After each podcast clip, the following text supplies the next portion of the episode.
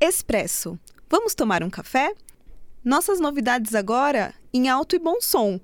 Ei, já ouviu a última? É que agora você pode ler e ouvir tudo o que acontece no Espro, quando e de onde estiver. Legal, né?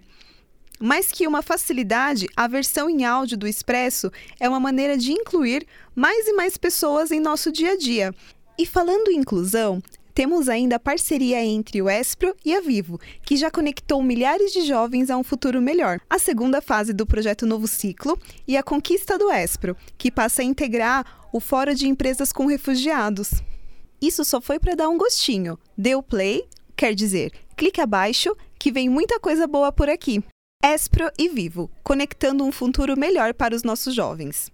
Se o mundo, o dia a dia e a vida estão cada vez mais digitais, a educação dos nossos jovens também tem que ser, não é?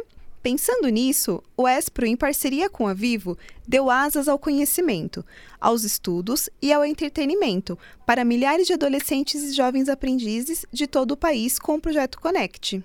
A iniciativa não só abriu, como escancarou as portas de um novo mundo através da inclusão digital. Foram distribuídos totalmente grátis chips com internet para os nossos aprendizes. Gostou?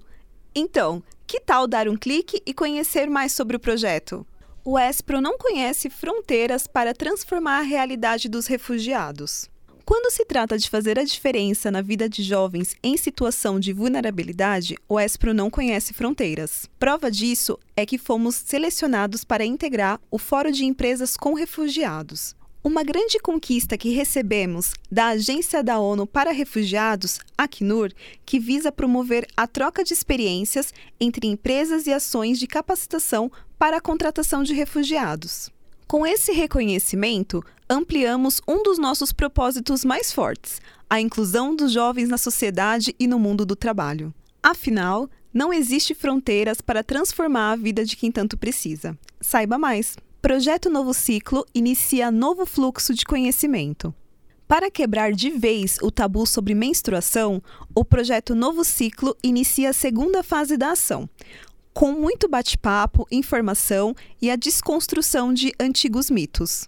Abrimos nossas mentes e as portas de nossas oficinas, onde a matéria principal foi a liberdade. Juntos, experimentamos esse espaço de convivência e abordamos conteúdos importantes, tiramos dúvidas, falamos sobre mudança de postura e ainda apresentamos de forma didática o uso e a manutenção dos coletores menstruais, que ao final são distribuídos gratuitamente aos jovens participantes. Para saber mais desse novo fluxo de conhecimento, clique abaixo. Nosso podcast começou a todo vapor. Já conferiu?